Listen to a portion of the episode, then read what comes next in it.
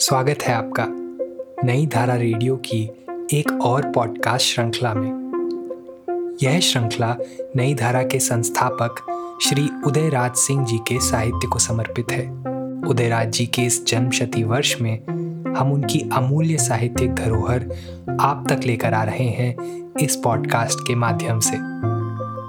सुनना न भूले नई धारा रेडियो पर।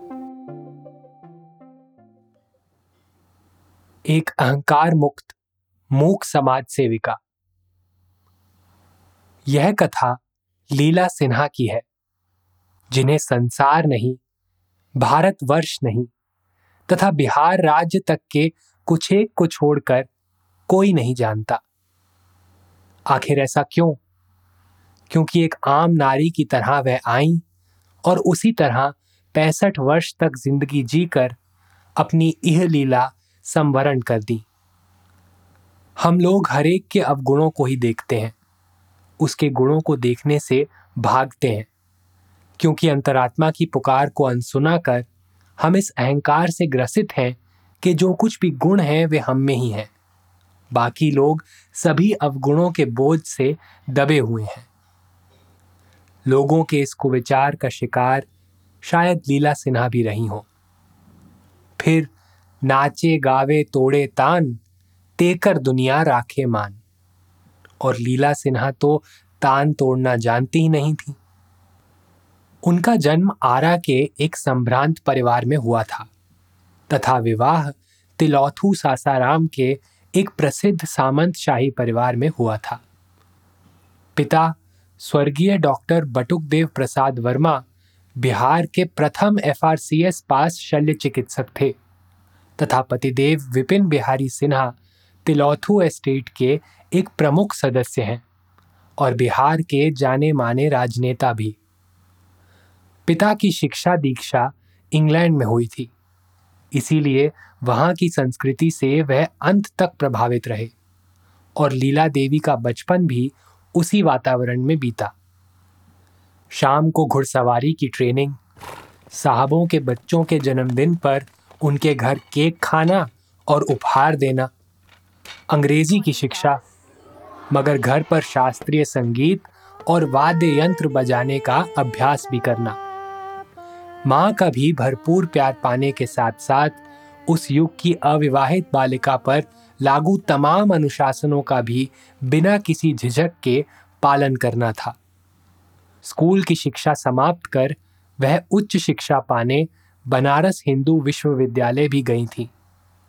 विश्वविद्यालय के रजत जयंती समारोह में, जिसका उद्घाटन महात्मा गांधी ने किया था, उसमें कॉलेज की एक छात्रा के नाते उन्होंने खूब भाग लिया था। मैं भी इलाहाबाद से वहाँ उस समारोह में भाग लेने अपने मित्रों के साथ गया था, जहाँ मुझे जवाहरलाल जी तथा महामना मालवीय जी का भी भाषण सुनने का सुअवसर मिला था। एक ही मंच पर देश के स्वतंत्रता संग्राम के दिग्गज सारथियों तथा राजा महाराजाओं को मालवीय जी के निमंत्रण पर मैंने बैठे हुए भी देखा था। शायद ये पहला और आखिरी दृश्य था। हाँ गोलमेज कॉन्फ्रेंस लंदन में एक ऐसा ही छोटा मोटा रूप अवश्य उभरा होगा। विश्वविद्यालय की उच्च शिक्षा समाप्त होने पर लीला जी का विवाह पूरे तामझाम के साथ तिलौथू के विपिन बाबू के साथ संपन्न हुआ। अफसरी वातावरण में पली हुई एक बेटी का विवाह एक रूढ़ीवादी सामंत शाही परिवार में हुआ। हालाँकि विपिन बाबू विद्यार्थी जीवन से ही राजनीति से प्रभावित थे और पटना बीएन कॉलेज के एक विद्यार्थी की हैसियत से 1942 की क्रांति में पटना जेल में, जहाँ वे भारत के प्रथम राष्ट्रपति डॉक्टर राजेंद्र प्रसाद के भी संपर्क में आए महीनों बंद रहे। एक जमींदार परिवार की, एक कुलवधु की सभी मर्यादाओं को उन्होंने बड़े शील और कौशल के साथ निभाया। पत्नी और कुलवधु की मर्यादाओं के साथ ही साथ उन्हें माँ के दायित्व को भी निभाने का जल्द ही सुअवसर मिल गया। इन मर्यादाओं से घिरी इस नारी के जीवन में, मन में एक बड़ा बोझ भी आ गिरा और वह था उसके पतिदेव की राजनीति में सक्रिय भागीदारी।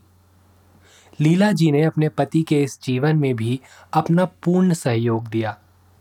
हाँ मैं यह नहीं कह सकता कि इसके लिए उनका मानसिक समर्थन बिपिन बाबू को प्राप्त था या नहीं, मगर मैंने यह बड़े नज़दीक से देखा कि अपने शरीर से तो वह सदा उनके साथ रही। जहाँ जहाँ सभाओं में उनके पतिदेव गए, वह भी साथ गई। उनके साथ कैंप में रहीं। कार्यकर्ताओं के साथ एक ही पांति में बैठकर खाना खाती थीं और वहाँ की तमाम असुविधाओं को सुविधा मानकर बिना हिचक सह लेती थी। वह एक अंतर्मुखी महिला थी। इसलिए इस पहलू पर मेरी उनसे कभी कोई बात न हुई।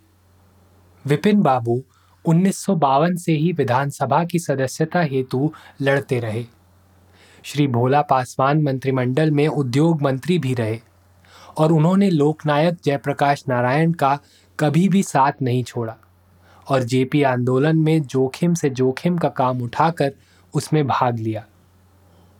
मैंने देखा कि ऐसे समय में लीला जी विपिन बाबू की सहधर्मिणी ही नहीं, सहकर्मिणी भी रही। आंदोलन का बुलेटिन उन्हीं के बेडरूम में छपता और उनकी तथा विपिन बाबू की प्रेरणा से मैं भी आंदोलन के कितने कार्यकर्ताओं को छिपाकर अपने मित्रों के यहाँ रखवा देता था। उसका एक दिलचस्प संस्मरण सुअवसर मिलेगा तो फिर कभी लिखूँगा। इन पचास वर्षों में उन्होंने क्या पाया और क्या खोया, इसका लेखा जोखा तो उनके साथ ही चला गया। मगर जो हमें दिखा या जिसे लोगों ने भी अपनी आँखों से परखा, वह यही था कि राजनीति या वैभव के इस दोहरे वातावरण में रहकर भी उनके हृदय में राम भक्ति के अंकुर सदा फूटते और प्रस्फुटित होते रहे। और रामकथा की चर्चा और रामायण का पाठ उनके जीवन का प्रमुख अंग बनता गया। राजनीति ने दो महारथियों को भारत भूमि में उतारा। एक, सरदार भगत सिंह, जिन्होंने हिंसा का मार्ग अपनाया। और दूसरा, महर्षि अरविंद, जिन्होंने अंत में आध्यात्म का मार्ग चुना। राजनीति और वैभव के प्रभाव से ज़्यादा प्रभावशाली असर व्यक्ति के संस्कार का है, जो तमाम चट्टानों को तोड़कर अपना रास्ता बना लेता है। लीला जी के साथ भी शायद यही सत्य मुखर हुआ। फिर तो राम कथा और रामायण का पाठ उनके जीवन का प्रमुख अंग बन गया। नवरात्र में फलाहार कर रामायण नौ दिनों में समाप्त करती। सप्ताह में एक दिन, भजन का भी कुछ दिनों तक सिलसिला चला।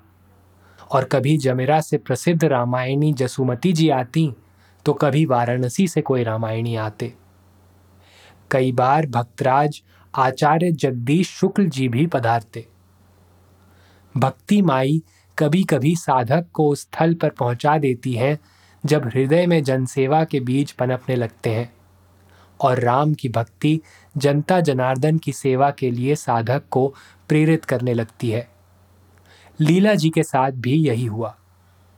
पचास की उम्र के बाद उनमें जनता जनार्दन की सेवा के भाव उमड़ने घुमड़ने लगे और उनके पतिदेव की भी प्रेरणा थी ही। फिर तो एक और कैमूर पहाड़ियों का दस्यु प्रधान इलाका और दूसरी ओर सोन का फैला हुआ लंबा चौड़ा कछार। इसी के मध्य के क्षेत्र को उन्होंने अपना कार्य क्षेत्र बनाया। और यही क्षेत्र उनके जीवन का अंतिम पड़ाव भी रहा। देर आयद दुरुस्त आयद तिलौथू में एक महिला सेवी संस्था, तिलौथू महिला मंडल की स्थापना की। उसके तत्वावधान में एक एप्लीक का केंद्र खोला। उस निर्धन और पिछड़े अंचल की ग्रामीण महिलाओं को संगठित कर उन्हें सिलाई, कढ़ाई के काम की ट्रेनिंग देना प्रारंभ कर दिया। इस काम में उनकी सहयोगी रहीं सुश्री भारती जी। घुप अंधियारे से घिरी उन महिलाओं को एक टिमटिमाते चिराग की रोशनी दिखी और लीला जी अपनी उंगलियों से सुई पकड़कर उन्हें काम सिखाने में भीड़ गईं। भारतीय तो बड़े मेधावी होते ही हैं। इसीलिए विश्व के हर कोने में उनकी पूछ है और इज़्ज़त है। और भारत के गाँवों में टैलेंट्स की तो कमी नहीं, बस उन्हें एक राह चाहिए और एक मार्गदर्शक भी। यहाँ लीला जी में उन्हें एक कुशल मार्गदर्शिका मिल गई। फिर तो बहुत जल्द ही उस केंद्र में अच्छे अच्छे डिज़ाइन के पलंग पोश, साड़ियाँ, रुमाल टिकीजी टेबल मैट इत्यादि मिलने और बिकने लगे। अब तो वहाँ की बनी हुई वस्तुओं ने पटना और दिल्ली का मार्केट भी पकड़ लिया। और विदेश में बसे हुए भारतीय भी, जिन्हें तिलौथू एप्लीक केंद्र की जानकारी है, उसकी चीज़ों को बड़े सराह कर लेते हैं और उन्हें अपने साथ ले जाते हैं। उस अंचल की गरीब ग्राम्य महिलाओं को अच्छे पैसे कमा लेने का एक सुंदर साधन मिल गया और वे स्वावलंबन में सीख पाती रही हैं। उनके अंदर यह आत्मविश्वास जग रहा है कि वे भी कुछ हैं। वे भी पैसे कमाने की क्षमता रखती हैं और पतिदेव पर पूर्ण रूप से निर्भर नहीं हैं। फिर उन्होंने कार्यरत महिला छात्रावास खोला, कैंटीन खोला जिसे ग्रामीण महिलाएँ चलाती हैं और जहाँ से काज परोजन में भोज्य पदार्थ की जो मांगे आती हैं उन्हें पूरा करती हैं। इसके अलावा पालना घर तथा बालबाड़ी भी सुचारू रूप से चलाती हैं। उनके पतिदेव रेशम के कीड़े पालने तथा उनसे रेशम के धागे तैयार करने का केंद्र भी वहाँ चलाते हैं। उसमें भी वह सहयोग देती और अधौरा, जो कैमूर पहाड़ी पर दस्यु घिरा एक साधनहीन पहाड़िया गाँव है, वहाँ लोकनायक जयप्रकाश जी द्वारा स्थापित बनवासी सेवा केंद्र के आश्रम में भी जाकर वहाँ की महिला सेवा संस्थाओं में कार्यरत हो जाती और उन्हें पूर्ण सहयोग भी देती। उस अंचल में वह निडर होकर महिला कार्यकर्ताओं के साथ रातें भी बिताती। लीला जी ने अपने जीवन के अंतिम पंद्रह साल इसी ग्रामीण क्षेत्र की निर्धन महिलाओं की निष्काम सेवा में बिता दिए। वह प्रचार प्रसार से सदा दूर भागती थी। और कभी भी अपने लिए कुछ न चाहा और न मांगा।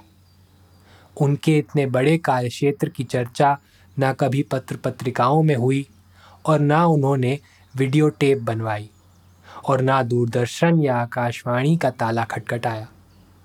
बिहार सरकार तथा अन्य संस्थाओं ने उनकी मूक सेवाओं का ना कभी मूल्यांकन किया और ना लीला जी ने इसके लिए कोई पैरवी की। उन्होंने अपने इस महत्वपूर्ण कार्य के लिए न कोई माला पहनी और ना मानपत्र लिया और ना इसे महिमा मंडित किया। वह एक मूक समाज सेविका थीं और बिना किसी तामझाम के वह इस कार्य क्षेत्र में उतरी और एक दिन उसी तरह इस संसार से कूच कर गईं। उनकी मृत्यु के उपरांत ना कोई हलचल हुई और ना अखबार के पन्ने सुर्ख हुए। हाँ सिर्फ़ एक पंक्ति में सूचना छपी। एक भूतपूर्व मंत्री की पत्नी का निधन। मगर तिलौथू क्षेत्र की उन निर्धन, बेबस ग्रामीण महिलाओं की आँखों में झाँक कर कोई भी ना देख सका कि वे उनके निधन के बाद क्या ढूंढती हैं और कितनी विवल हैं। उस डूबने वाले की आँखें तो कोई देखे, साहिल के करीब आके दम तोड़ रहा हो। उन साधनहीन महिलाओं के हृदय में बस यही भावना उठ रही है कि अब उनका क्या होगा? उनके आँसू कौन पहुंचेगा? उनकी रोजी रोटी के साधन का क्या होगा?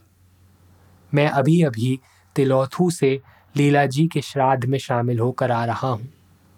उस अंचल की हर एक महिला के अंदर यही भाव उठ रहे हैं। उनका भविष्य क्या होगा? मैं निरुत्तर था। कोई पूछता तो यही समझाता।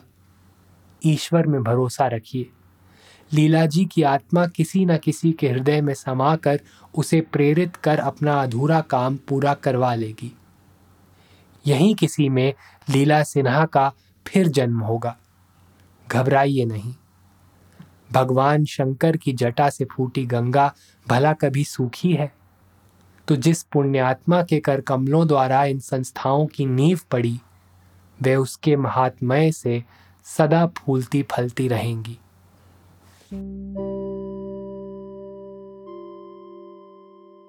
इस पॉडकास्ट को सुनने के लिए आपका धन्यवाद। हम आशा करते हैं कि हमारी ये प्रस्तुति आपको ज़रूर पसंद आई होगी। अन्य पॉडकास्ट्स, वीडियो इंटरव्यूज़ आदि के लिए नई धारा को सभी सोशल मीडिया प्लेटफॉर्म्स पर फॉलो करें। जल्द ही आपसे फिर मुलाकात होगी। धन्यवाद।